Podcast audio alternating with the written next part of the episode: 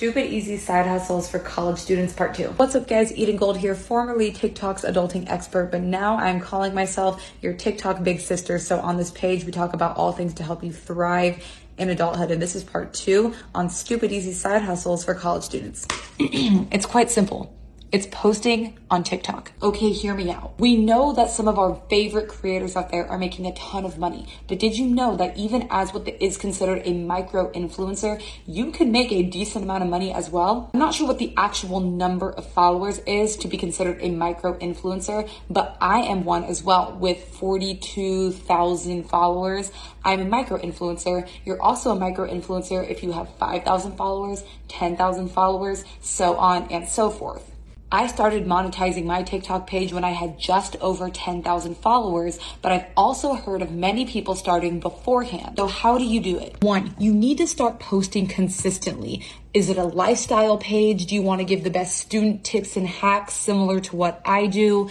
Do you want to post about fashion? Like pick something. Even if it's a lifestyle thing, do it with your boyfriend, do a boyfriend thing and talk about all things across the board. Make it entertaining, fun, comedy, whatever. Pick something and start posting consistently. Just schedule an hour time block one day a week and bust out four, five, six, seven, 20 videos and post two to three times a day. All it takes is consistency and a little bit of patience to go viral. My fiance and I just started our own couples TikTok page last week, and our second video that we posted has over a million views now.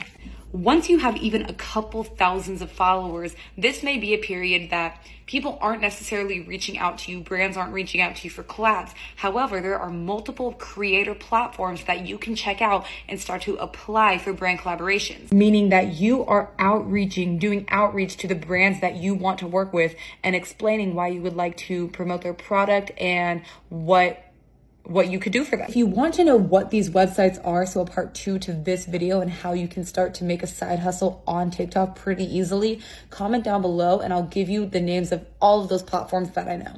But all you need to focus on right now is one, picking a niche, a topic that you want to speak on for your channel or a general idea. Start creating content, even if it's 15 second funny videos, and start posting.